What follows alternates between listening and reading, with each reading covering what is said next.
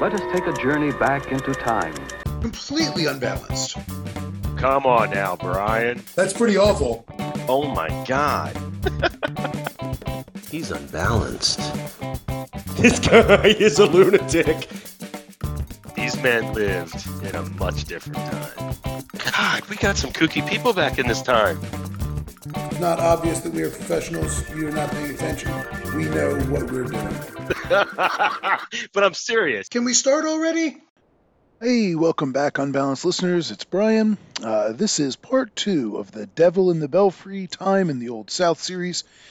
Because I made the decision to leave a lot of our riffing in and turn it into a first episode instead of cutting it out, uh, we have kind of an abrupt start to episode two uh, because it wasn't supposed to be an episode two. So uh, I hope that's okay. We're going to jump right back into the story. Back to the story. Here it goes.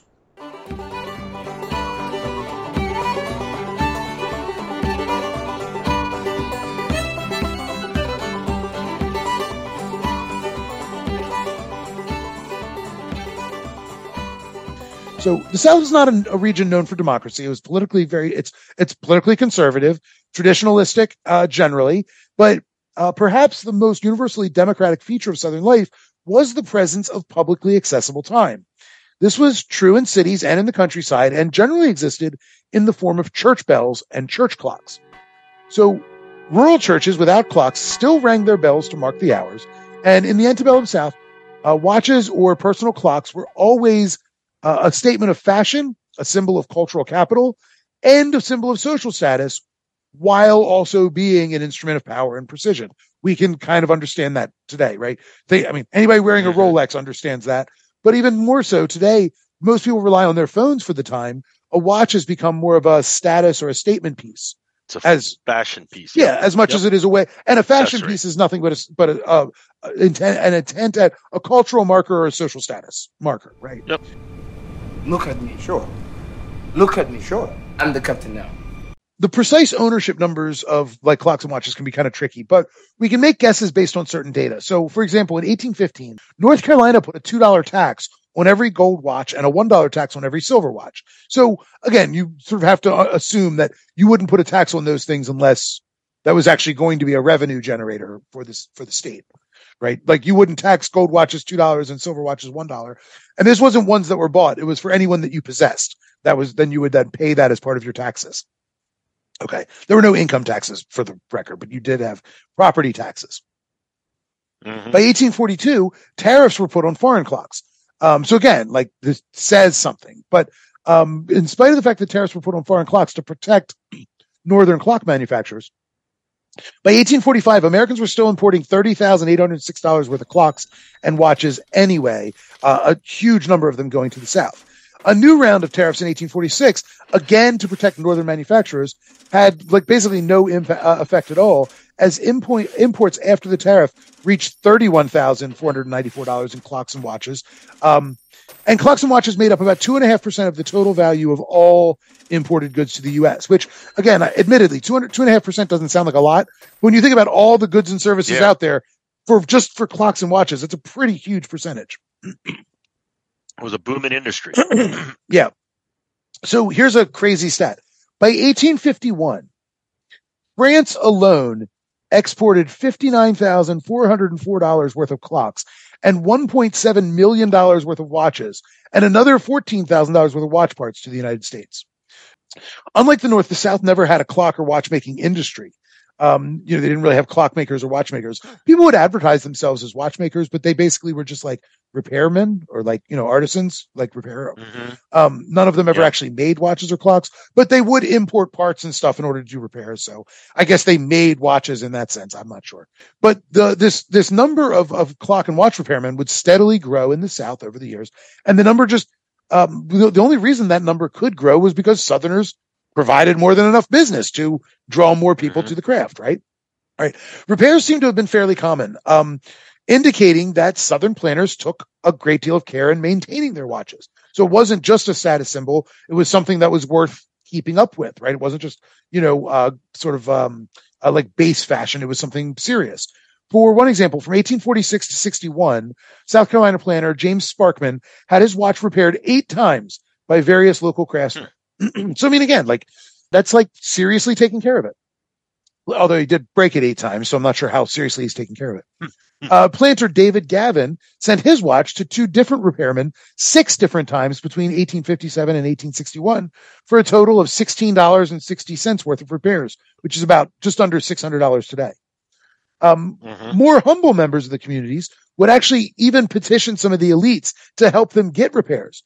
For one example, in 1856, uh, the Char- a Charleston judge and lawyer named Mitchell King received an appeal for assistance from somebody named uh, William Frapman, who sent his watch to a guy named Mr. French for repairs, but the watch didn't improve after it was sent back. Frapman wrote to King hoping that he would persuade Mr. French to spend more time trying to repair the watch properly. So again, this is the oligarchic nature of, of a conservative society, right? Like, well, I tried to get this guy to do it, but I'm just a nobody. So I'm going to ask this judge who is a somebody. There's no indication that Frapman and King were like friends. He just like, uh, he actually sent uh, somebody who knew King with a letter asking for this. So he basically knew a guy that knew, knew this guy. And so he sent a letter, you know what I mean? Like, Hey, you're friends with that guy. He's a powerful, Mhm. ju- yeah. So again, it sort of shows you how the oligarchy works. It's not who you know. It's what. It's not what you know. It's who you Yeah. know. Yeah. Yeah. That's right. If we uh, compare the Charleston district, the Charleston district of South Carolina with Laurens County, we can actually get a sense of the urban rural divide in timepiece ownership in the South, right? So for a little background, Charleston had one of the largest seaports in North America. It was uh, a chief conduit for trade in cotton, rice, and indigo. Um, it was the most populous of South Carolina's districts with over 72,000 people in 1850. Of those 72,000, uh, just over 44,000 were enslaved. There was a small number of free blacks, and whites made up about 39% of the population, uh, roughly 28,000 people. So, you know, a significant enslaved majority in Charleston. Laurens County, by contrast, had no urban centers. It was a more typical agricultural sort of southern town or southern area. It was poorer than Charleston, but, you know, still lots of planters. Uh, the ratio of enslaved to free was almost even. One, 11,953 enslaved people to 11,454 free. So real close. 500 more slaves. So a slight majority.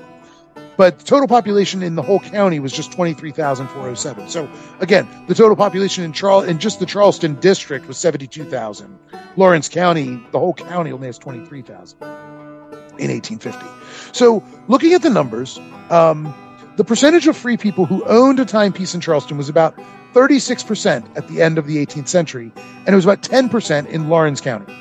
But by 1865, those percentages had risen to 66% in Charleston and 71% in Laurens. Obviously, we're only talking about white people here, but like, um, you know, not, not when I, most of the time throughout this whole thing, when I say Southerners, I'm talking about white Southerners. In part two, we will talk about black Southerners. So mostly we're Okay. just talking about white Southerners in this episode. Anyway, these numbers also might be a little misleading. The fact that only 66% of Charleston, uh, of people in Charleston had a watch, um, might have been because it was 1865. Uh, they were maybe more likely to have hidden valuables when the Union Army approached, uh, as evidenced by like Mhm. the evidence shows like a 9% uh, decline in Charleston slaveholder uh, watch ownership between 1863 and 1865. So for some reason in those two years of the Civil War, like there's this like 10, almost 10% drop in how many Charleston planters own watches, which suggests that they probably hid them to try and keep them from being captured, right? Uh, as valuable Yes. property or whatever. Um, according to the property inventories in Laurens County, which again, it's a smaller county, it's not going to be run over the same way Charleston is. Um, there was still, there was also a decline in the same years, 1863 to 65, but that decline was only 4%. So, you know, again, suggesting the same thing, but the numbers reveal, um, the penetration of watch time into the white Southern consciousness, but it doesn't tell us how clock time found its way onto the plantations. From the 1830 to 1860, Southern planters were increasingly, excuse me, were increasingly wary of importing Northern goods as they felt it made them, quote, dependent on the North.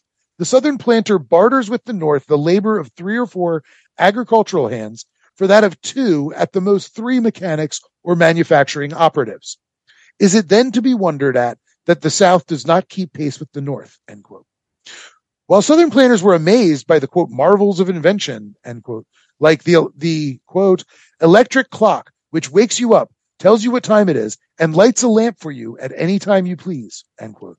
They were also really concerned about, quote, what we pay New England to support her John Browns. John Brown's body lies a mouldering in the grave.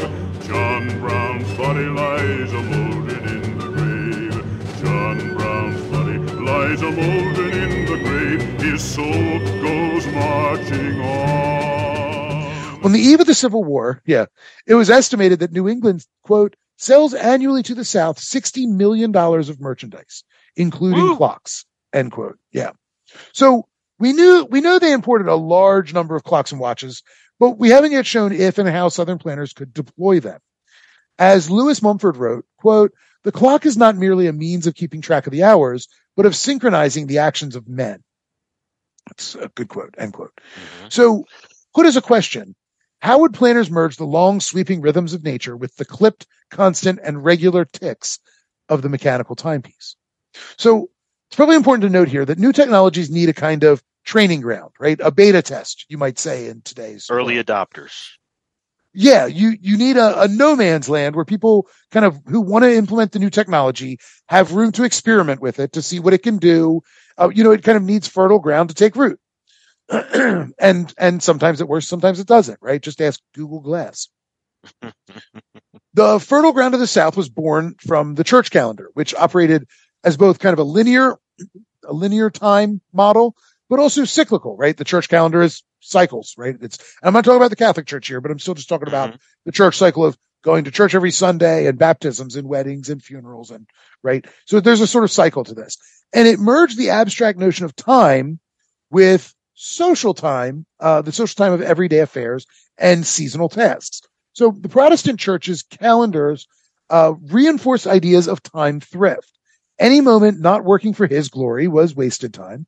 Once this merged with ideas that God revealed, um, oh, sorry, once this merged with ideas that God revealed those who were among the elect by their material successes in life, well, then time belonged to both God and mammon. So like one of the, the Calvinist ideas is like, we, none of us know who's saved or damned.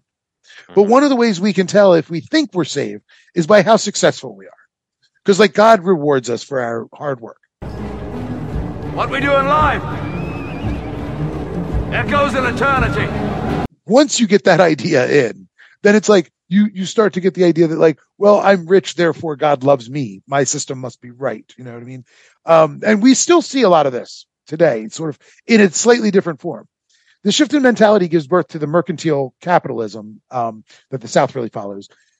These were all ideas that prior to the Reformation uh, would have been seen as like grossly immoral, if not utterly heretical. Um, but the Reformation sort of shifts this the the, the way that the, the world views things. Um, so the ground was made fertile, starting when Martin Luther mailed, nailed his 95 theses to the castle church door in Wittenberg in 1517, and the surrounding German princes saw an opportunity for a cheaper, weaker church. Um, and so the ground was fertile, but how would the tech be implemented? Right? Like these things that had come before had laid the fertile ground for implementation, right? One way, as mentioned earlier, was the church bell. Throughout the South, church bells were co-opted by civic authorities to mark secular time in addition to church calendar events. So sound and time become inextricably linked in communicating public time. The sound of time drilled deep into the consciousness, as Emma LeConte noted after Columbia, South Carolina was leveled by the war in 1865. Quote, the market is a ruined shell supported by crumbling arches, its spire fallen in, and with, with it, the old town clock, whose familiar stroke we miss so much. End quote. For Emma and countless others, it was the sound of time that stuck with them. The clock was some, the clock was somewhat unique too. According to David Landes, quote, few inventions in history have ever made their, their way into society with such ease. Even the poets liked the new clocks. And no group is by instinct and sensibility so suspicious of technological or technical innovation as poets, end quote. Although it should be noted, some poets recognize the tyrannical threat of the clock to subordinate civic and political life. So I want to go back to Edgar Allan Poe for a minute. I mentioned before, clocks loom large in some in a number of his writings. They often play critical roles in his stories, probably most famously in The Masque of the Red Death. Poe frequently pitted the purely mechanistic view of humanity as embodied by the clock in opposition to the creative spirit of man that was threatened by that very clock. In his story, for which this episode gets its name, The Devil in the Belfry, for example, Poe tells a tale, and by the way, I, I love this story. Uh, he tells the tale of, quote, the finest place in the world, the small town of Wonder what time it is. I like that. yeah. Uh, end quote. Okay. I want to read his description of the town. So I want you to just listen to what he describes here and just, it's, it's, it's just great. Okay. There can be no doubt that it has always existed as we find it at this epoch. The oldest man in the borough can remember not the slightest difference in the appearance of any portion of it, and indeed, the very suggestion of such a possibility is considered an insult.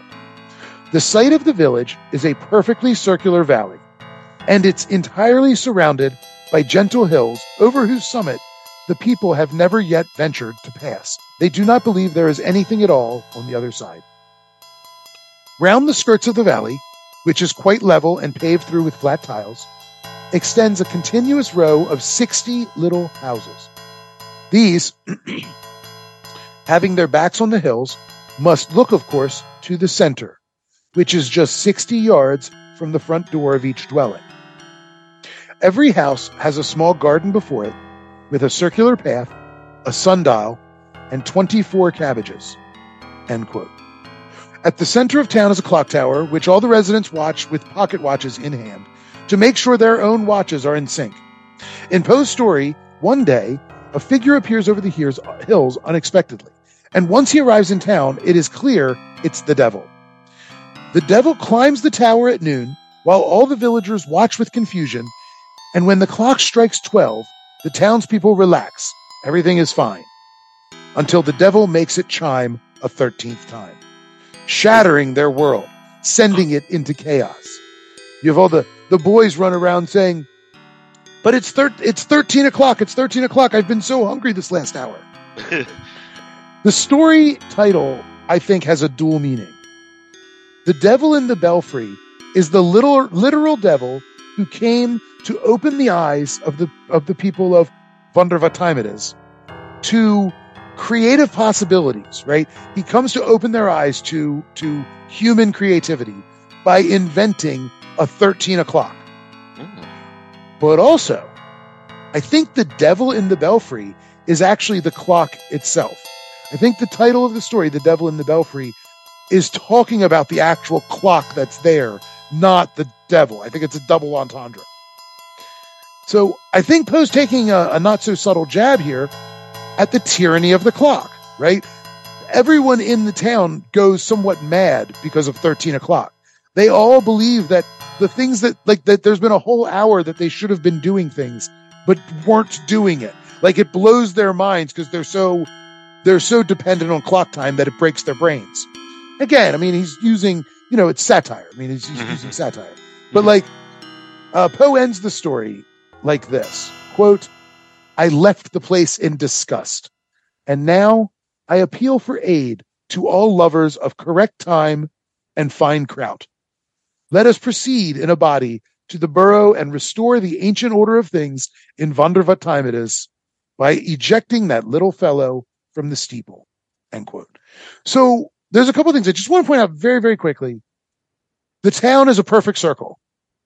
There are 60, 60 houses built mm-hmm.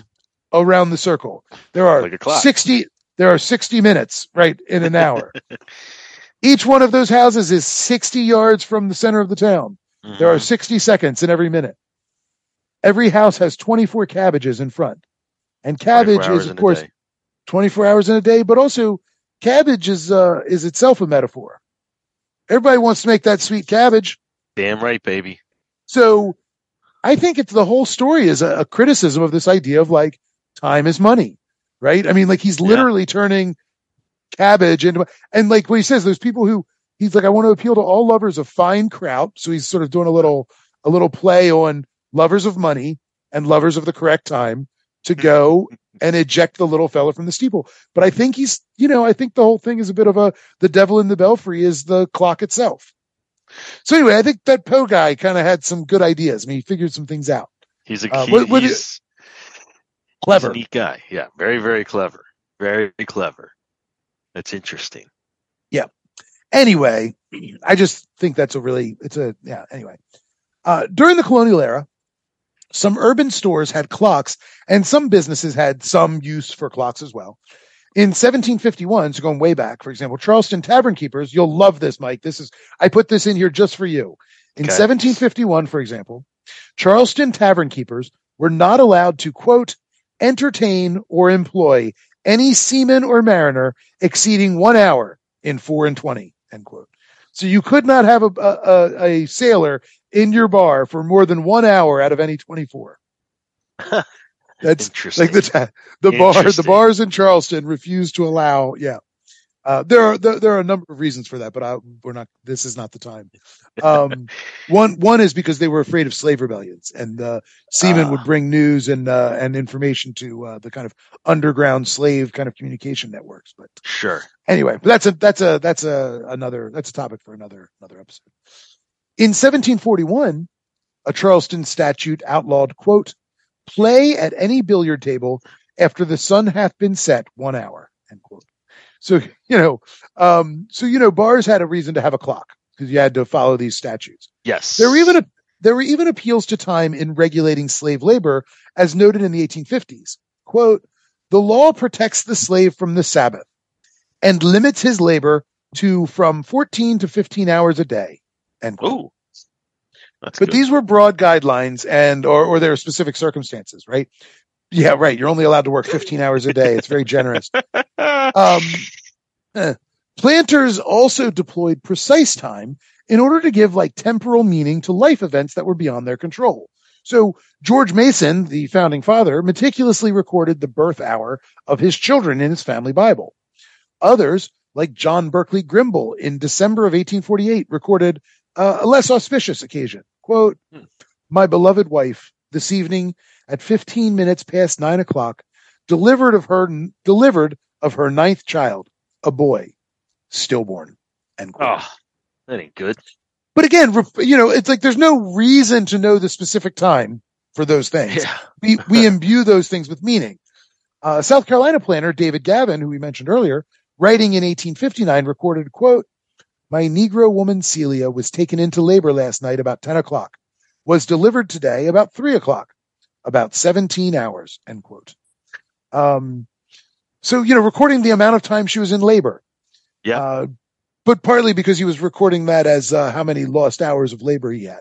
Because who Yeah, died? it's true. Uh, not a- only she'll be docked her pay. Yeah, not that, that's easily done uh, for people with no pay. Not only was time sort of imbued with meaning, but the timepieces themselves often became fetishized. Um, take this note from a South Carolinian in 1881. Quote, my watch is 30 years old. It has been several times suggested to me that I might exchange it for a thin modern gold watch. When I do, you may set me down for a barbarian. That watch marked the time when my children were born, and the record is set down in the family Bible. It has ticked in their ears when they could only speak by laughing at it. It marked the time when the doctor's medicines were to be given. It has made many records that are fast sealed up to be opened only when another time comes. End quote. In other words, the clock had immortalized otherwise forgotten moments. Yes. With this idea of time consciousness, a fear of losing time grew. So take, for example, Princeton student William Cabell Carrington, who's uh, writing to his father in Virginia in 1841, quote, the loss of time is indeed worthy of consideration. And at my time in life, time is to be regarded as more valuable than money, end quote. William Bertell Smith, another student, received the following advice from his mother in 1824, quote, long, very long may you be a partaker in the inestimable blessing of health, which will enable you to pursue your studies and prevent your losing any time. End quote. Two years earlier, his father actually wrote him to say, quote, I really regret to hear of this vacation you speak of. You have already lost so much time this year, and I am loath that you should lose another day. End quote. How dare you take a vacation? Uh, of course, um, yeah. Of course, the price of well coordinated public time schedules and the use of clock to uh, preserve public order was the sacrifice of personal freedom from time. So, right, adopting this means people gave up their personal freedom. For piece, people who were accustomed to mastery, this, of course, is no small sacrifice. Nor was the pressure of time thrift the exclusive domain of men. In 1849, Georgia's Dolly Sumner Burge uh, wrote of yet, quote, another badly spent day, end quote. In 1850, Martha Crawford of Alabama lamented, quote, how idly and vainly I spend my time, end quote. but regardless of their own sinful use of time, Southern mothers really tried to make sure they could save their children. So one Charleston mother advised, quote, and this is in all caps, early rising for my own children. And then in regular, how unbecoming it is to waste the hours of morning in stupefying drowsiness when so large a portion of our fellow men are already engaged in their daily avocations, end quote. In 1827, Alicia Middleton of Stono, South Carolina told her son, quote, apply yourself to your child with all your might. Give not your time to any light or trifling amusements or occupations. Rise very early. We are not placed in this world to be idle, end quote. These attitudes presented a key challenge for, for women as housework was and is task oriented rather than clock oriented. Like, I mean, seriously, imagine kind of setting out like, okay, I'm going to do one hour of laundry, 20 minutes of sweeping, or like 30 minutes of meal making. You know what I mean? Like, it just doesn't work that way. Right. Um, house, housework is, you know, like I'm going to make dinner until, until dinner is made. You know what I mean? I'm going to do laundry yeah. until, until I've done however many loads of laundry or whatever. so for Southern women in particular, the notion that time belonged to God held more firmly than it did among men who, you know, could consider other possibilities because like they weren't as task oriented. For one example, when answering her child's question, what is an hour? One mother explained in 1882, quote, it is a white-winged messenger from our Father in heaven, sent by him to inquire of you, of me. What are we doing? What are we saying? End quote. So again, you sort of see this idea of it being God's time, right? Consciousness notwithstanding, uh, the coexistence of clock, God, and nature in determining time made it hard for foreign visitors to fully grasp what kind of time system was in use in the South before the 1830s. When the German Johann David Schoepf visited North Carolina in the 1780s, I love this story, his encounters with ferrymen left him frustrated. Quote, when the expected boat for ferrying over the horses arrived, the next morning was fixed for the passage, and everything was arranged. But although we had a right to hope for prompt service for once, we found ourselves deceived yet again when we came to the waterside at eight o'clock. The gentleman who kept the ferry was still sleeping quietly in bed. Travelers, therefore, must have a good supply of interest if they are not to be outdone. End quote. Sky, I love it. He's just like, like I'm here. Where's the guy? Um, but again, like no time consciousness in 1780, right? British merchant, uh, British merchants reaffirmed this uh, time attitude as late as 1820. Uh, I'm sorry, a British merchant when he traveled from Monticello to Richmond. Quote: Occasionally we heard a clock, which at first startled me, as I had seen very few since we set out from Washington. Everything being regulated by the sun. If you ask what time it is, it either wants so many hours of noon or it is so much before or so much after sundown.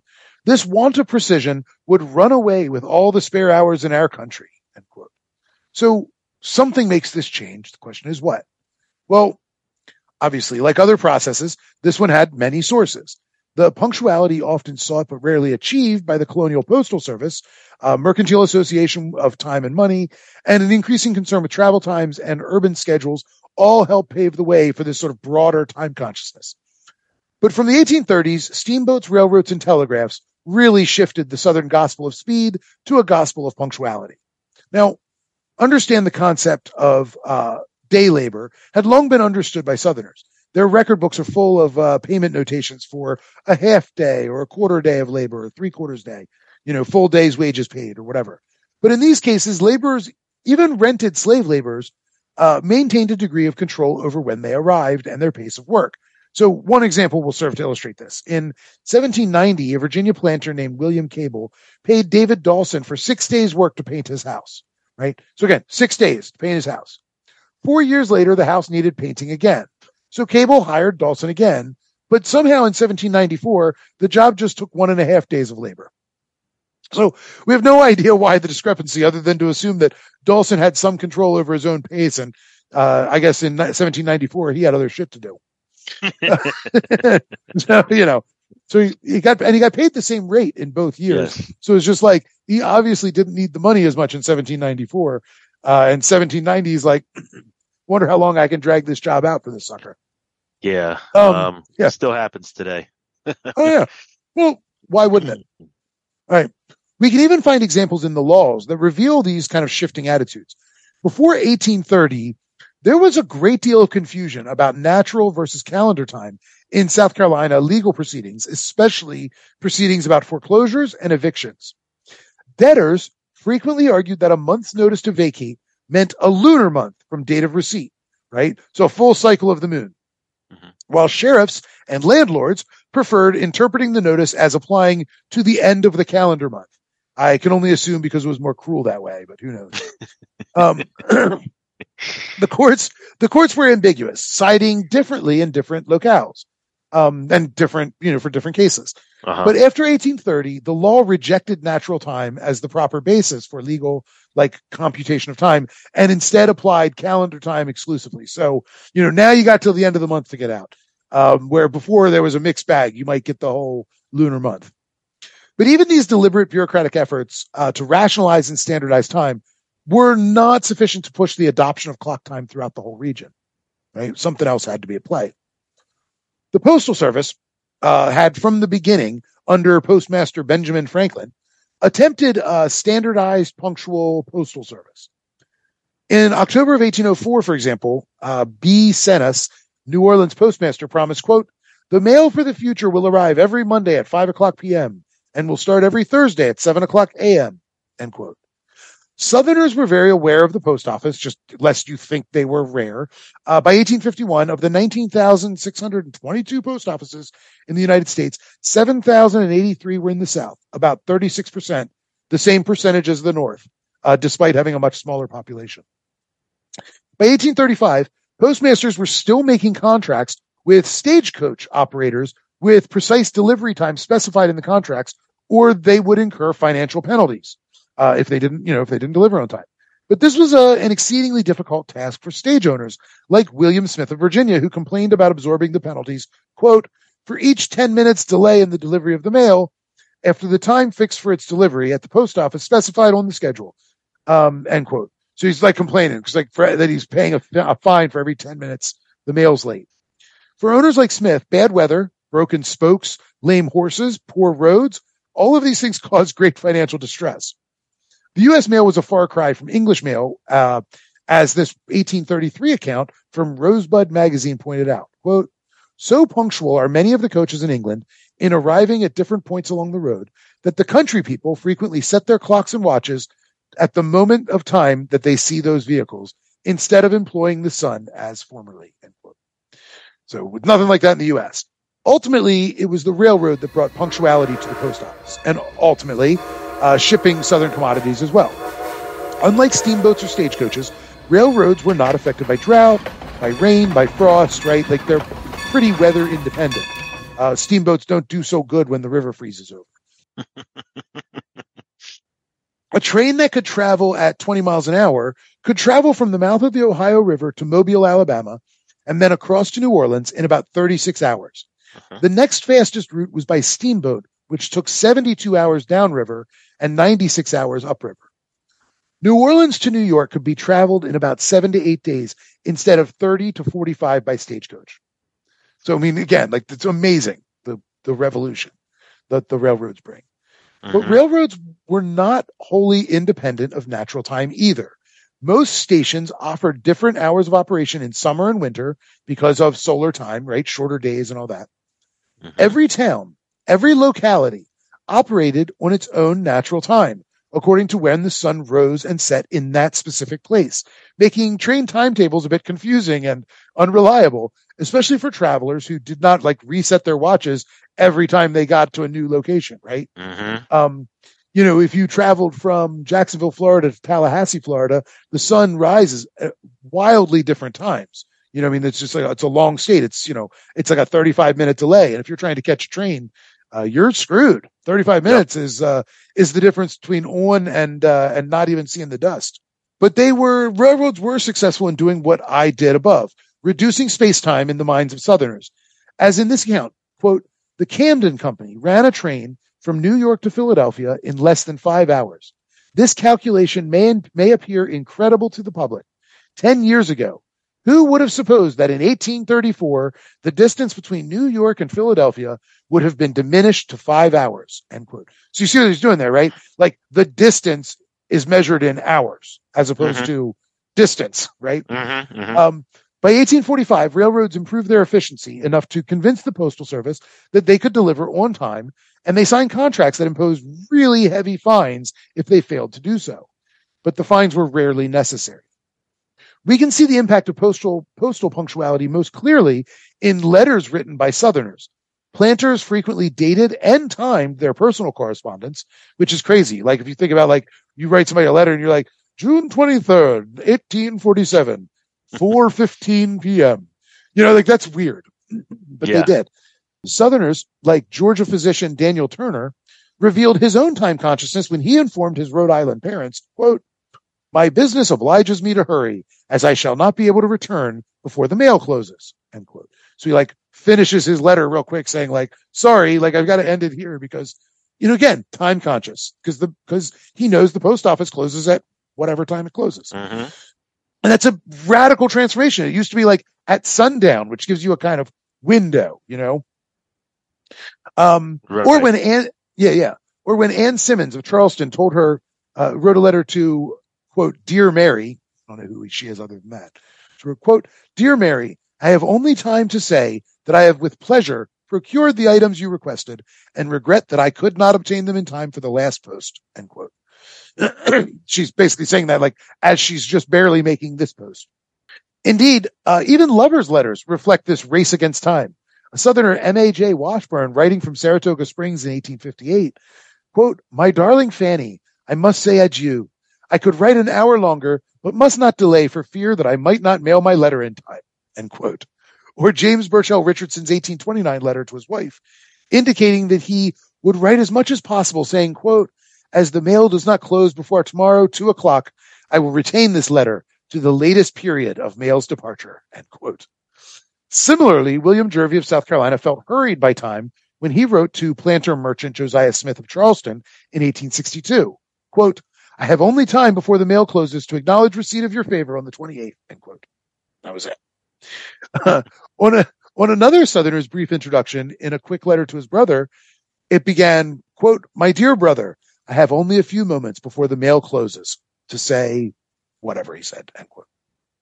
So again, you know, you see like this time consciousness popping up in these like mundane things, these letters that people are just writing, like they're very aware and sharing it. Again, think about yourself. Like that's not something we would really write about. So it's, it's foremost in mind for these people. That's the point. Mm-hmm. If, if steamboat schedules and postal times made Southerners punctual, railroads made them absolutely frenetic. Railroad conductors uh, seem to have been somewhat ruthless in their pursuit of punctuality. Uh, and I've got two stories here just to suffice. Some visitors to Rosanna Law's Greenwood, South Carolina estate in 1853 made the mistake of arriving late for their train. Oh they came to Engine 96 to come in the car, but the conductor would not wait for them, although the carriage was in sight, which was certainly very unaccommodating. In 1839, Railroad President John Bruce wrote, quote, This evening, the passengers were left behind to their great mortification. It is generally believed they might have got over in time with their baggage, but for their own inattention, end quote. People then, like now, blame the railroads when they missed a train, of course. But uh, one last thing to note about all this, about all this so-called progress, there's always a price to pay for progress, and sometimes that price is mortal. The advances of the railroad uh, compress time, but also reduce the value of human life in the pursuit of saving time. As one writer explained in 1853, quote, but why, we ask, should these frightful railroad accidents so often occur? We answer because men are in these times, and in this country at least, more needful of money than of human life. To save a minute or a dollar, they are ready, are often ready to jeopardize the lives of a whole train of passengers. End quote. Beginning in the 1830s, then, space was, com- was conquered by time. The age old idea of cyclical time moving linearly was secularized and consolidated. Nature was being conquered by humanity.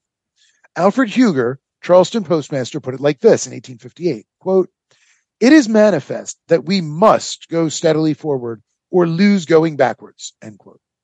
Increasingly, we find space expressed in the language of time as planner John Berkley Grimball did in 1833. Quote, I this morning returned from New York in the steamboat, David Brown, in the extraordinary space of 86 hours from wharf to wharf, end quote. So again, like I went from New York to, uh, for, you know, from New York to Charleston in 86 hours. Not like never talking about the distance, like the way that he's describing it is, is crazy. Sure. Um, or 20 years later, he described the distance between Charleston and St. John's Island as, quote, from two and a half to three hours by water from the city. He was asked, how far is it? He's like, oh, it's two and a half hours, which is not the question, right? Like these two things become merged. That's a, you know, Sure. you- like we do that Correct. today all the time. How, how far is it to Washington? About 30 minutes. But like that is not the Yep, question or yep, the answer. yep. It doesn't make sense.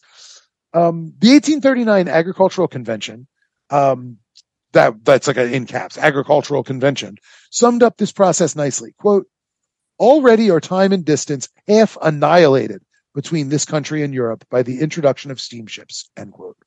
That same year, the Internal Improvements Convention of North Carolina expanded on this compression, saying, quote, the great advantages of the railways is the saving of time, the annihilation of space. Time is money, and the attainment of greater speed and certainty amounts in effect to a reduction of expense, end quote. Perhaps wistfully, David Gavin mused in 1856, quote, when I was a boy, 25 years ago, it was a great thing to have made a trip to Mississippi. It took 20 days then. Now men and women esteem it a small matter. They take the R road and stage and perform the trip in two or three days. End quote. But not everyone was so impressed with the amount of control that railroads and other agents of time consciousness were imposing on society. In 1859, Southern Planter magazine printed a complaint by an older individual. Quote, what kind of accommodation be they? You can't go when you want to go. You go when the bell rings or the noisy whistle blows. End quote. Indeed, the elder citizens knew what they had lost because they remembered when they had been free, when they weren't controlled by the whims of the corporations. Even the Virginia pro-slavery ideologue George Fitzhugh condemned, quote, uniform postage, railroads, and telegraphs for harming the South, uh, end quote. The forces that compressed time and space also allowed Yankee fashions to corrupt and weaken the South. It allowed Northern bawdy sentiments to pollute pristine Southern thought. Uh, end quote. Little did he recognize that Yankee notions of time thrift and clock time had already spread to the bastion of Southern independence ideology, the plantation. We now turn our attention to that, which uh, was always close at mind for Southern planters, the great Southern dilemma of how a slaveholding society could uh, embrace a qualified notion of progress in a world increasingly defined by the principles of free wage labor and democratic capitalism. This was the Southern planter desire to embrace the scientific management of modernity, while abolition became increasingly tied to the definition of modern. The primary method planters settled on was through the use of clock to regulate work. If they could instill a respect for clock time among the enslaved, the discipline of the lash, they believed, would become of secondary importance. Even Karl Marx suggested that Southern slave society was attempting to graft clo- uh, carefully chosen capitalist techniques onto an unfree labor force, which, if successful, planters believed, would prove beneficial to a society obsessively focused on the dual components of modern capitalist economy. One, increasing productivity and efficiency, thereby reducing labor costs. And two, stabilizing an inherently volatile workforce. Planters who degree, who achieved a degree of success in applying scientific management to their plantations were celebrated publicly. The responsibility for a rapid but controlled entry into modernity rested with all white Southerners, uh, not just the planter class, though primarily it was on planters and overseers. An overseer, planners were told, quote, should be a man, to use the language of Solomon, that can discern both time and judgment, not only how to do, but when, end quote. When older planners seemed reluctant to embrace the new ways, as shown in that earlier publication, publications began printing, quote, exhortations to the young farmer, end quote, and similar advice columns, which gave the following kind of advice, quote, time thus lost can never be made up, and how to produce the greatest amount of combined labor in a given time, end quote. Young fathers were advised to, quote, select your finest boy and make a farmer of him. Induct him into the practical details of the business. Teach him that in no profession is time more precious. Learn him to rise with the lark and remind him that every moment he loses is multiplied by the number of his dependents. End quote. In other examples, specific planters were celebrated, like the Reverend J.L. Moultrie of Macon County, uh, Macon County, Alabama, who was showcased not only because he enforced, quote, a strict discipline among his Negroes, end quote, but Mhm. because his progressive farming techniques were, quote, carried out with the most perfect clock-like precision to the great benefit of master and servant. And He was another, huh? uh, he was probably the top producer. Yeah, the Reverend, the slave-owning Reverend.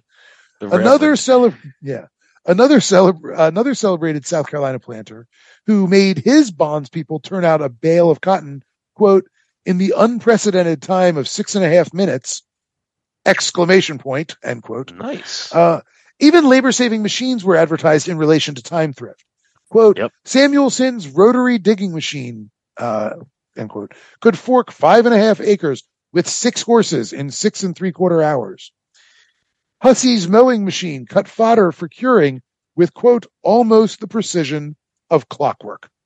Hmm. Planters could find inducements to clock time and time thrift almost everywhere. When not celebrating innovation, the Southern press pushed the Protestant idea of that poverty was a symptom of some moral defect. The Southern plant that's that's exactly the the uh, the stereotype. Mhm. The Southern Planter published the following uh, article in 1851. Quote, Are you poor? You will probably re- forever remain so if you habitually waste the precious hours of the morning in bed. Who will seek the labor or services of him who sleeps and dozes in the morning until seven or even eight o'clock? If I such a person is poor, he must remain poor. He That's that would thrive, he that would thrive must rise at five.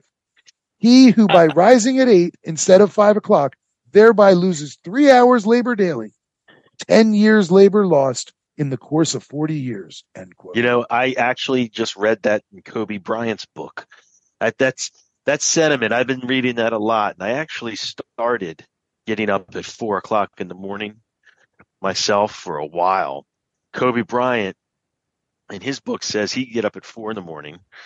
He'd go to the gym. He'd do a practice, get home, breakfast, practice at lunch, and then practice again at dinner.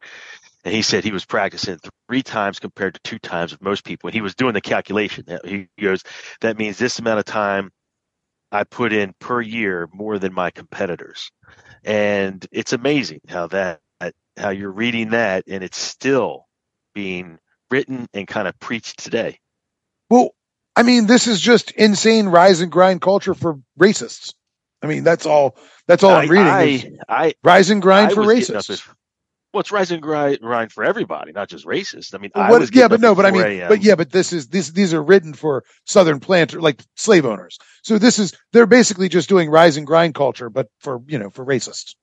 So yeah, I don't, don't know if they're don't- racist. don't- I don't know Okay, what they're. I- I'm sorry. you know. I, I'm sorry. The the people who literally believe that that enslaved that their their enslaved population are children who need to be taken care of, who are literally unequal to white people. I mean, that is literally the foundation of the system. They are racist. Like they are. judge like I'm sorry. people. Listen, I- judge judge people for the time they lived, not the time Sure. Let's read the abolitionists. Let's let's let's lead, let's read Frederick. Douglass. Just because you owned a slave doesn't necessarily mean mean you were a racist back then. Just meant that that's the time. That was if you had money, you probably would have owned slaves. No, then. no, it it it actually does mean you're racist. Um, it does. If you think you can own a person at, at this time, uh, it means you're racist because you. ah, Okay, whatever. I'm not getting into this, but yes, it does. At this time, it does. Uh, there That's that's unquestionable. Uh, don't don't defend don't defend slave owning. Um, that that you can't that you cannot do that. Don't defend that. I'm not I- I- defending it. I'm I'm just saying. yeah, but yeah, but it's Judge it's racist. It's it's it's not. ra- how do you how would you say it's not racist? Racism is literally the belief that because it has one- nothing to do with their skin color. It's just labor. They needed a labor force. They No, could have been. no, it has Could have been orange. no, it, could have been no, it it Indians. literally no, They could have been anything. It didn't matter. Right, all of which- color. No, no, it is they they refer to them as a race of people that are that are not equal to white people. They talk all the time in their writings about how the white the, about the supremacy of the white race. That that people of that these colored people, people these you know enslaved people are are literally by their race less human than they are. Well, They are- sure. this there is was the a lot of people that wrote that. I, yeah, I but that's what that, race. But Mike you can't is. paint everyone with the broad brush. Brush. It's not i I mean I, I i hope this is tongue in cheek but like this is literally what racism is is it is a a a, a system in which people are discriminated against because of uh because of their their different race a thing that we Sure. made up Sure. i mean ha- and i mean I, I don't know how you could argue that this isn't racism that's insane I just Um, don't. I. I. Were Were they being called racist back then? I don't think. I was mean- racism a thing? i mean okay so so It- we didn't have a today. definition hold on hold on hold on Like we, we could call them that today, but we- back then were they? Yeah, I, but I didn't say back then. I'm saying what they're describing is rise and grind culture, but for racists. But that's, sure. I, I'm talking about racists. I mean, we didn't have a word for war crimes during World War II. Do you consider the Holocaust a war crime? no, it's genocide. Okay. We didn't have a word for genocide during World War II. Do you I con- see, know. but I, you I consider, thought we did, but no, we hadn't, no, it got defined at the Nuremberg trials uh, well after. So Okay. we didn't have, a, but like, just because there wasn't a word for it doesn't mean genocide didn't exist. We just didn't have the word yet. Sure, we didn't have the word, but people were still judged, I think, the same back then as they are today, meaning the rest of the world was up in arms about what was going on. And which is why, obviously, the, the a lot of the war happened. Um, but I think that's a little different than this case here. In you, that, are you not familiar with the Civil War? Sure. I mean, there was the, it was a whole thing that happened because. yes. of- okay. yes. Sorry. Um, I mean, it's, it's Correct. don't, yeah, let's not, Correct. let's not, let's not go down this path anymore. I've already got to cut all of this out because, uh, be- because I, I, I can't uh, believe that lose sponsors. Because because you're because you're so uh, you're so conditioned to like hear the word racism and be like no um that it's like even even when i'm talking about a literal slave owner you're like well that doesn't count. Um okay uh people people literal whites literal look the, the south was is a cons, is conservative politically conservative white supremacist organization like uh, organized society. That is what they are um, by definition, they are a, a racist, conservative political uh, political system. Okay, that's that is that those are just definite. That is just definitionally true. Um, conservative politics and white supremacy as the organizing principle. So that is like definitionally racist. So okay. Anyway. well, the structure that they used works, especially the the early rise and grind. Well, it doesn't matter if it works. I mean, that's the thing. The, the, the Nazi system worked. Eh, I don't know. Uh, I don't think it worked. They I got mean, they got kind of stomped out, and I mean, we we brought we brought a whole bunch of, of them over here and gave them jobs, and we uh We we, put uh, the talent. absolutely. put them put them in charge of Interpol and put them in charge of West German uh the West German police and you know um Klaus Barbie you know we uh, we funded him and you know I, yeah yeah I don't want to get into it okay yeah uh so this other magazine DeBow's Review warned its readers in 1854 quote life is too short to lose a moment every hour has its business end quote the famed landscape architect Frederick Law Olmsted the guy who designed Central Park and like uh, Mhm. designed like the Biltmore Estate and other things like that. Excuse me. He encountered this idea firsthand during a conversation with an Alabama planner on a riverboat in the 1850s. Uh, and I'm going to have to edit out what this Alabama planner said, but that's okay. Olmsted explained that the planners, quote, Impatience to return to his plantation was very great and was constantly aggravated by the frequent and long continued stoppages of the boat. End quote. The planter skulked about, muttering, quote, time's money, time's money, and time's worth more to me than money now, a hundred percent more, end quote. Olmsted eventually inquired why the planter, uh, why the planter was so upset. And the planter told him, quote, cause I left my bonds people all alone, not a damn white man within four mile of them.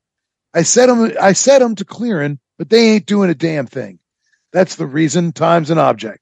I told the captain when I came aboard, says I, Captain, says I, time is the objective case with me, end quote.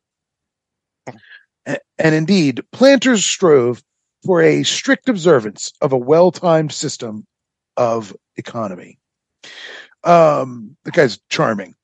Many Mhm. Southerners, especially it seems uh, the yeomen and poor farmers, actually took this advice to heart.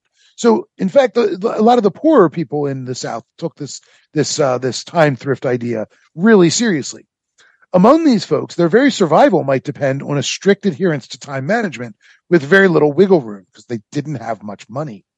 Olmsted observed, Hmm. even in the quote commonest sort of cabins among poor whites in the plantation districts, one could find a Connecticut clock. End quote. One yeoman uh, will kind of illustrate our point here. James F. Of South Carolina kept a precise accounting of the working time that was lost to the weather or to other reasons, uh, and his journal is occasionally laced with like guilty feelings of lost time, like when he wrote, "quote Went to Hammett's mill with corn, rather idling time away." End quote. So, like, dude took his corn to be, ground up into cornmeal, and he's like complaining, like, "Man, I'm wasting all this time sitting here waiting on this cornmeal." Anyway, or when he uh, he lost time by working through the inevitable injuries he s- sustained because he had to work his own land. In July 1855, he wrote, quote, cut my thumb severely with the axe, split it open, then lost three days work with my thumb, end quote. Now, plantation mistresses also learned from these articles. Uh, Cecilia of Virginia told readers of Southern Planter in 1843, quote, never let a servant say to you, I forgot it. That sentence is no excuse at all. Instead, let regularity mark every action, and the consequence will be that everything will be in its right place and at its right time. End quote. Given the plantation mistress's added Right. duty, uh, added duty under the cult of domesticity, uh, to be the moral and spiritual anchor of the household, one can kind of assume that the women believed God was applauding their efforts to manage their enslaved laborers in the house. It's to remember that time thrift and clock obedience might have been signals of virtue, but they nevertheless threatened to enslave masters to the clock. Planners also had to remember that scientific agriculture, uh, or the scientific management of agriculture, meant finding a balance to quote, investigate the laws of nature, not to subvert them, end quote. HBW, a slaveholder of Walker County, Georgia, wrote, quote, in these days of energy and enterprise, who remains ignorant and makes no effort to avail himself of information is decidedly an old fogey, not a conservative one either, but a destructive one, neither true to himself, his children, or his country. End quote. Pretty heavy. Like just not making not like anybody who's not trying to improve the way that he's managing his plantation is an old fogey, which is great. And then he's like, not a conservative old fogey like the good ones, a destructive one. Yeah That's right. and he's he's And- not true not true to his country. it's pretty hardcore. This- I tell you, that that mindset, it, I still see it a lot today. You know, you should definitely It's take like your that. mindset from from the South It- it- before the Civil War. It worked out good for them. the mindset that of these guys that you're reading of the up at four, the the constantly focused one, not wasting a second of time and getting the most out of labor, everything like that is is you know they were top one percent at their industry at that time, and this same mindset makes people the top one percent today in whatever industry they're in. It's it's, it's amazing. Yeah, but it's inhu- it's inhuman. It's it's it's a it's a It rejection is. of, of human existence. it takes You're- a you're- special mindset or mentality Yeah, a psychopath. It takes a psychopath. Like you, So you, have you're, to be a it's inhuman. Yeah. It's inhuman. I mean, it's a, it's a rejection of humanity. It's it's it's uh workaholic as well. Yeah, the they same they, they of say that, but it's mindset. that. I mean, that's that's the word, but that's I think just softer. I mean, I think it's it's uh, it's absolutely psychopathic. Um, I mean, it's just like, what is the point? Like, what is the point? It's the Um, you drop dead to you drop dead tomorrow, and like, and for what?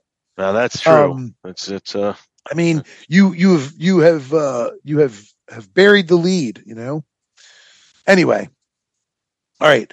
Uh, conservatives that they were, planters were unwilling to revolutionize their mode of production, unwilling to submit their whole enterprise to the dominion of the clock. As one slaveholder remarked, Southern society will continue to improve and progress, but offers no temptation to revolution or uh, organic reconstruction. End quote. Clock time would have to be applied within the diurnal and seasonal cycles devised by nature. Thus, it could be used to reinforce and reconcile Southerners' quote traditional concern with preserving their place. Oh, sorry. Would, would could be used to reinforce and reconcile Southerners' traditional concern with preserving their place in the social order while still modernizing on their own terms. But what do these terms look like? Well, to wrap up today, I'm going to read two sets of instructions and then finish with a little bit of firsthand testimony. okay. The first instruction is from South Carolina planter James Henry Hammond's 1844 plantation manual. Quote, "This morning horn is blown an hour before day in the morning. The second horn is blown just at good day. The plow hands leave their houses for the stables 15 minutes before. At 11 and a half a.m., the plow gang knock off and repair to the nearest feeding house. End quote. So again, just getting a sense of how they're applying time to their managing the, the plantation, right? Mhm. Second, uh, a Virginia planter left instructions titled, quote, plantation management, police, end quote. from the 1850s, and this is from the 1850s, it reads, quote, it is strictly required of the manager that he rise at the dawn of day every morning, that he blow a horn for the assembling of the hands, require all hands to repair to a certain and fixed place in 10 minutes after the blowing of the horn, and there himself see that all are present or notice absentees. There will be stated hours for the Negroes for breakfast to, and for dine, and those hours must be regularly observed. Breakfast will be at 8 o'clock and dinner at 1 o'clock. A horn will be sounded every night at 9 o'clock. After, every Negro will be required to be at his quarters. Depend or end quote. So that's the the instructions. Pretty specific. Time to Mhm. eat. You eat. You get to eat at 8 a.m. You get to eat at 1 p.m. Those are your meals. Mhm. Yep. And uh, and then you sign a sound the horn at nine, and you go back to your quarters. And then depending on the plantation, the quarters were subject to random roll calls two or three times a night uh, on a kind of surprise basis to make sure nobody was out of the quarters at night. To Yep. yeah, it's prison. I mean, it's yes. prison. It sounds like a it sounds like a prison camp. Yeah, it's prison. I mean, Yep. that's you know, it's prison. To confirm the uh, the veracity of these managerial guides, we turn now, finally, for the very first time in this episode, to hear from some of the enslaved themselves. Oh. So far, our entire story has centered on Southern white folks, but in part two, we're going to be shifting our attention to the people living under the dual tyranny of clock and whip. Oh, nice. But I couldn't do a whole episode. And So we're doing that in, in episode two, but I couldn't go through a whole episode without hearing from at least some marginalized people in the story. okay. Uh, so first we have a former Mississippi slave, Laura Montgomery, provided her perspective on the clock regimented system, explaining, quote, in the plantation house, the clock sat on top of the mantle and Master Bill had to stand up in a chair to wind that clock. When she had to go in the field, Master would blow his horn that hour every morning, and we had to get out right now and that start that work. End quote. Another former slave, Prince Johnson, echoed her comments. Quote, Every morning at about four o'clock, we could hear that horn blow for us to get up and go to the field. End quote. Former slaves Anderson Williams and Sam Anderson reported, quote, At three o'clock in the morning, the bell was rung. And at four o'clock, every uh, N word must be ready to go to the field. End quote. And then the other thing he said, quote, the overseer had a darky ring the bell or blow the horn at four o'clock to get up by the mornings, end quote. It sounds actually more like the military than a prison. With that, with that last one, I'm envisioning the Uh, military. Up, up early, so. out to work. Yeah. You know, Sure, they gave a- them all, they gave them all guy coming in weapons. banging, banging They- a pan, they- or something. Sure, they, they gave them all weapons, trained them how to use them. Well, yeah, I mean, not not weapons, but they probably gave them they gave them you know working stuff and trained them, told them how to use it. I'm sure. Yeah. I mean, I mean, it, it was it's interesting. I would love to have seen the living quarters and what that was like, and I would love to have known the difference too, because, um, you know, were there uh, nicer accommodations, and then some, you know, depending on what what you know who bought you and, and what plantation you ended up, you could have, you know, a, a freaking just a hole like a just an outhouse that you're living in. And then maybe some plantations there was a little bit of nicer quarters. And then i guess depending on your appearance you could have gotten different jobs at a plantation. Maybe in the house or outside the house in the field whether it's a servant or which are probably what the more attractive females were doing um Uh, yeah, I mean, not not always uh, uh, uh, attractive. Doesn't always have anything have everything to do with it as as uh, your mind goes to a weird place. But um, yeah, it's really more about what your skills are. I mean, if you're like there, there's a a lot of records of like um, you'll have one, you'll have a, a female slave that's known as a really good cook, and so uh-huh. you know you'll have another planner really negotiate to sort of buy her from somewhere else or or uh or they'll they'll there'll be a really good cook. And she's got a a kind of uh understudy as it were because you have several people working cooking and, and so you might have a, a planner from another plantation try to buy the the understudy as it were you know the the person being trained by the the really well known cook Yep. um you know but yeah different people have different skills and there's a there's a whole political economy uh discussion that we we could have at some point about like just comparing the difference between field slaves and and house slaves and like the positives and negatives of both of those experiences because like it's it's generally kind of known that like or and believed uh by people even today where like that if you were uh, enslaved in the household that things might be better for you Mhm. um and that's true in the sense that the the the conditions might be better of your labor conditions might be better but you also faced uh some some grave threats uh from sexual assault to you know if you're sexually assaulted you also face the wrath of the plantation mistress if she figures it out. Um you, you know what i mean so there's there's bad situations there. And also you know i mean like it's not like the uh, it's almost all female house slaves, although the favor, favored male slaves would, would say tend to the stables or, or Yes. work as a, te- a teamster or uh, whatever. Um, whereas, yeah, field, if you're working in the fields, that, that was, um, uh, you know, worse in terms of the labor that you might have to do and, and probably the punishment that you might face.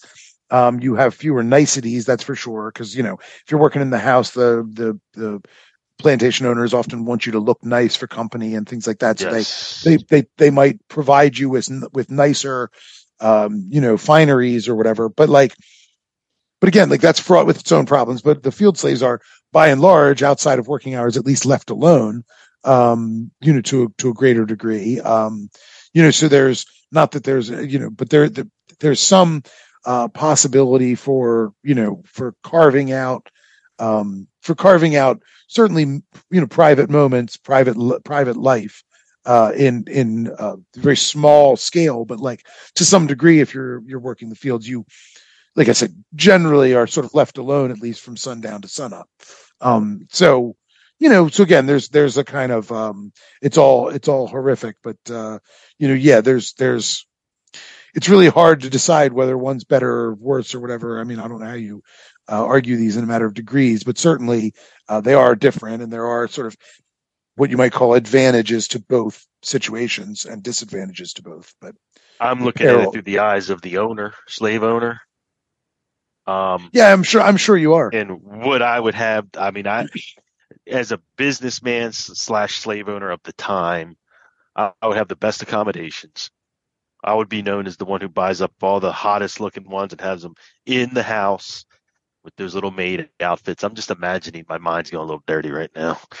Sorry. So here's a another whole section I got to take out. Um, you don't. No, you don't. Leave I that mean, one you're- in. That was You're good. you're literally you're you, you're literally fantasizing about rape, so that's kind of weird. No, Um, who said anything about rape? Why does your mind go there? You you're implying guy? it. You're you're implying it. I'm implying bringing all these attractive women with these like sexy like little maid outfits. Yes, and they. I'm no rape. What are you crazy? They, they like me. it's it is inevitably going to be rape because the power dynamic insists that it would be. you no, can't have They could have. you can't- have a crush on me. They could have a. you crush can't on me. have you can't have a consensual relationship with somebody that is your property, with somebody that you oh. treat as property. You can't have Love sees the no same- boundaries. it's the same way that a professor can't have a consensual relationship with like an undergrad uh, student. You you, you can't. The power the power no, you can't. The power They dynamic is their such. like you could take your little badge, you could take your position off, and You know, the uh, side.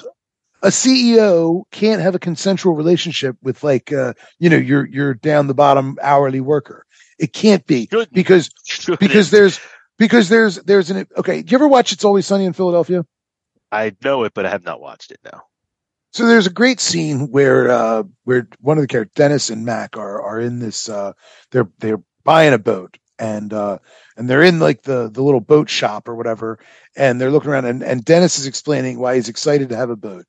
And and he says, you know, he's like, you know, it's great. You you invite a couple women, women can't resist a boat. You get a couple women out there, a couple couple hotties out there, and and you're out in the, the open ocean. And then you know you make your move, and you uh, you you go you, you make your move, whatever, and then uh, you know, and then what's he say or whatever? He's, then he says, you know, you're well, what whatever I can't remember what his thing is. He's you know, but he's like you know, and then you're you're getting it on with this with these couple of hotties or whatever. And yeah. Mac says, well, and Mac says, well, what if they say no? He's like, well, they won't say no. He's like, well, well, you know, how do you- why not? He's like, because of the implication.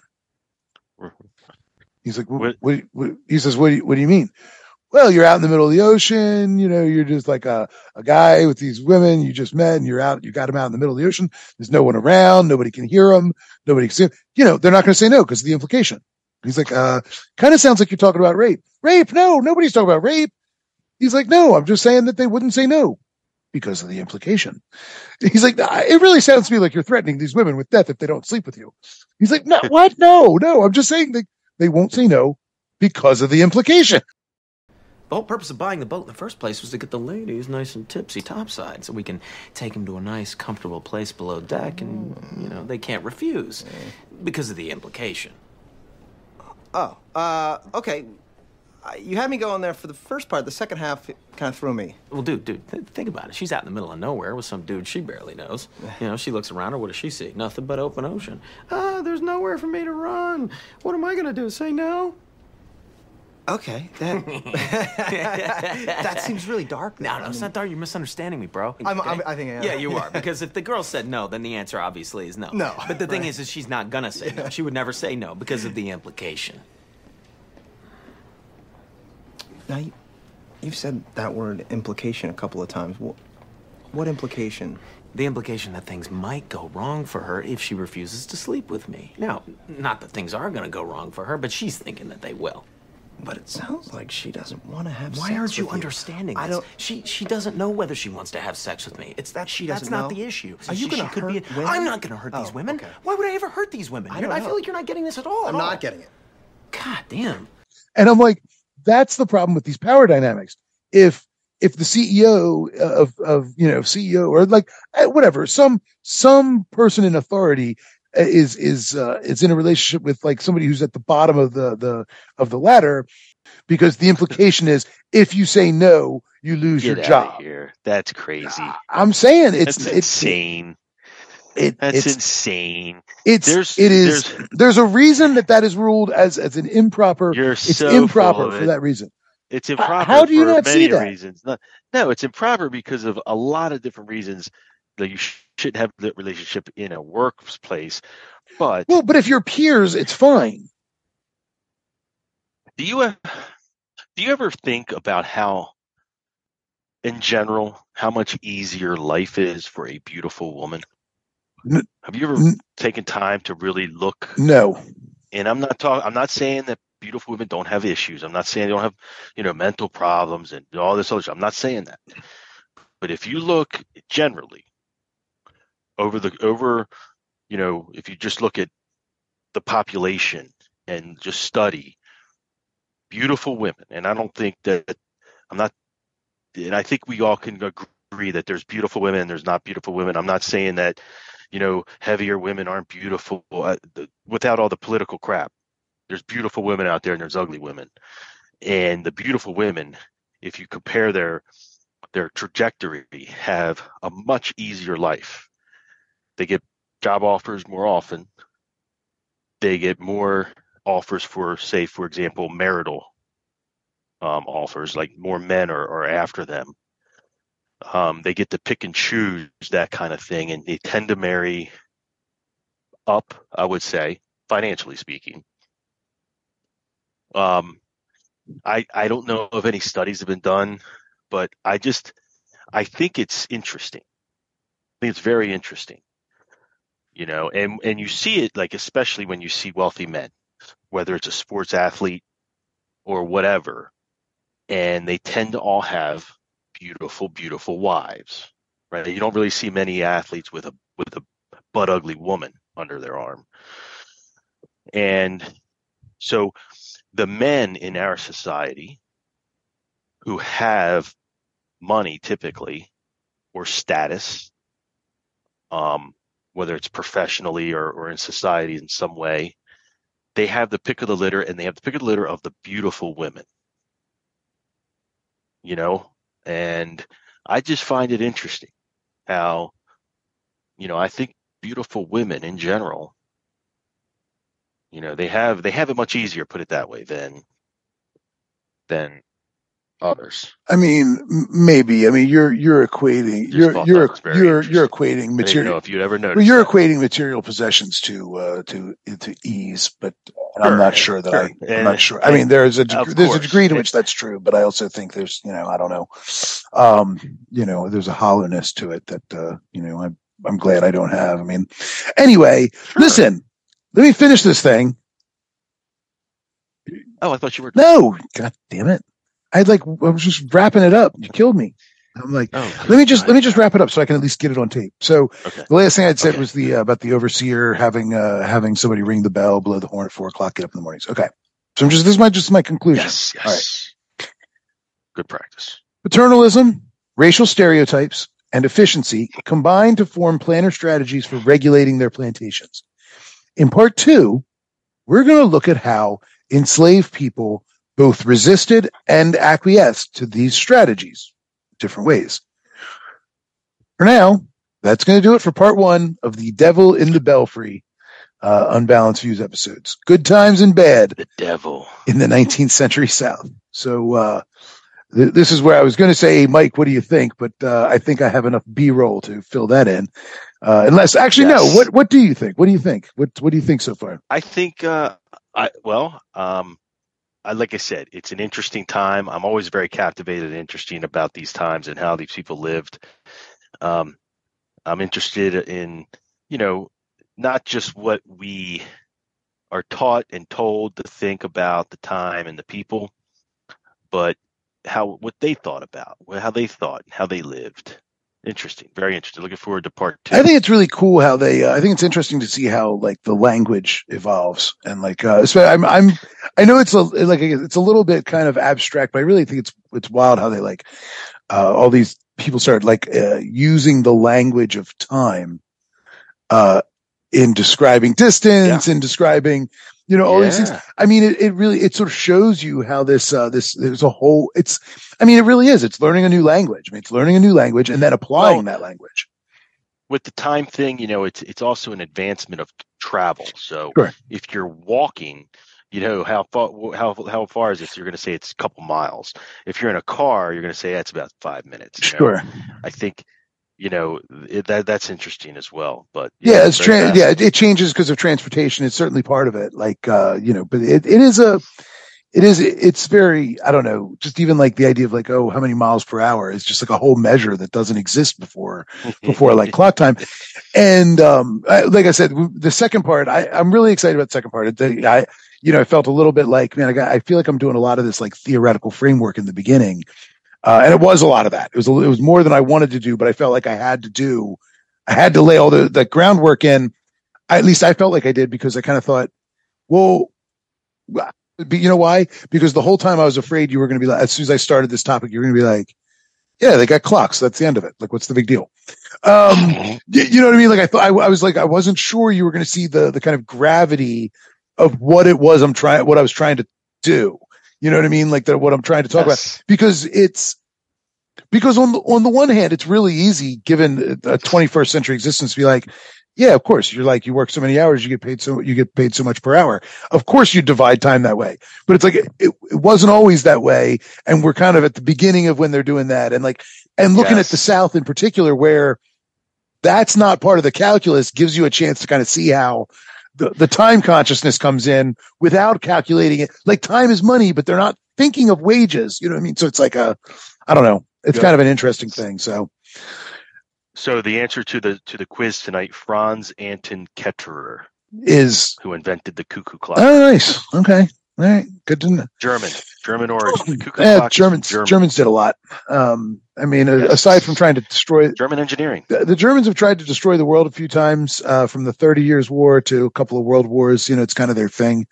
Um, you know they uh they destroyed the catholic church they uh you know uh, ushered in ushered in capitalism you know they've uh, they've done all that stuff um they uh they they or at least made the ground fertile for capitalism it was really the dutch i guess that did it but the dutch are just the dutch are basically just swamp germans so what's the difference you know um you know that's that's what uh that's what the netherlands means swamp germany uh, I love it. Yeah, yeah. All right. Well, on that note, I am going to uh, I'm going to ring the proverbial bell or blow the official uh, blow the horn and call it on this uh, this officially constitutes what officially constitutes an episode of the Unbalanced Views of History podcast. The four hours or whatever that I've got recorded here. It's insane. Uh, let's see. Let's see if you've done any practice or you remember anything. Mike, how can the people contact us? Well, you can contact us at uh, or on your favorite podcast, uh, wherever you wherever you find your favorite podcast. Pod uh, Podbean is my favorite, so I'd go on there and look us up, leave some comments, like us, share us with all of your friends and family, and even some people you might not like. We've got our. You can email us as well. Sorry, sorry, sorry. I was just saying we've got email. our we got our cool new logo up. We've got a cool new logo. Oh, up and running. True. It's uh, I got to double check to make sure it's on Apple Podcast, but it's up everywhere else. So I I really like it. It's pretty cool. Yeah, pretty cool. And it took us. We we had to stand there and pose for that picture for quite some time. Well, um, so it was. I mean, uh, we had to get in the DeLorean. and then getting that thing up to 88 miles an hour. I mean, that car is 40 years old now. People don't realize it's uh, almost 50. Uh, so you know, it's uh, trying to get that thing to 88 miles an hour was no small feat. You know how hard it is to find lead additive for a for a gas tank. No, there was no lead in that. Yes. There was, I think it was unleaded. The flux, it's the flux capacitor. Yeah, well, we didn't, we didn't have a fancy flux capacitor that, that just uses garbage. We had to use uh, actual fuel, and you know, um, set a three alarm fire behind us when we went. It was really a, a disaster. We came back, and our neighborhood of Twin Pines was called Lone Pine. It's really bad. so if you want to email us with any suggestions um, and if you're a sponsor please you know email us. We'll be we're, we're actually looking for some sponsors right now. Um, miller lite budweiser um, you name it. Um, we are uh, we're open. Um, uh, and uh, send what us, am i drinking here tonight? send us your what, what is that? What Terrapin, Terrapin Beer, uh, Terrapin Beer Company in Athens, Georgia, or uh, or of course my local my local um, first magnitude uh, Ursa that I uh, that I, I brought in to drink tonight and then didn't get to, but uh, I brought a I brought a local beer from uh, from First Magnitude First Magnitude Brewery in Gainesville, Florida. Ooh, it is a, a delicious it. IPA that I uh, we'll get to another night, but uh, didn't didn't make it through my didn't make it through my rounds to get to my Ursa. That's all right. And so, you can uh, tweet us at uh, at views unbalanced. Although uh, I haven't spent very much time on Twitter since uh, since it, it really got shitty. Um, it's well, Twitter's um, it was really crappy, but now Elon. Oh my God, it's much much it's better. so awful. and um, yeah, I get I get so I get so much bullshit in my uh, in my feed anymore. It's it's really it's like unusable anymore. It, it really it, I it, don't. I've never been on it, it crashes all the time. I think that's just a good place to stop. Until next time, we'll see you later.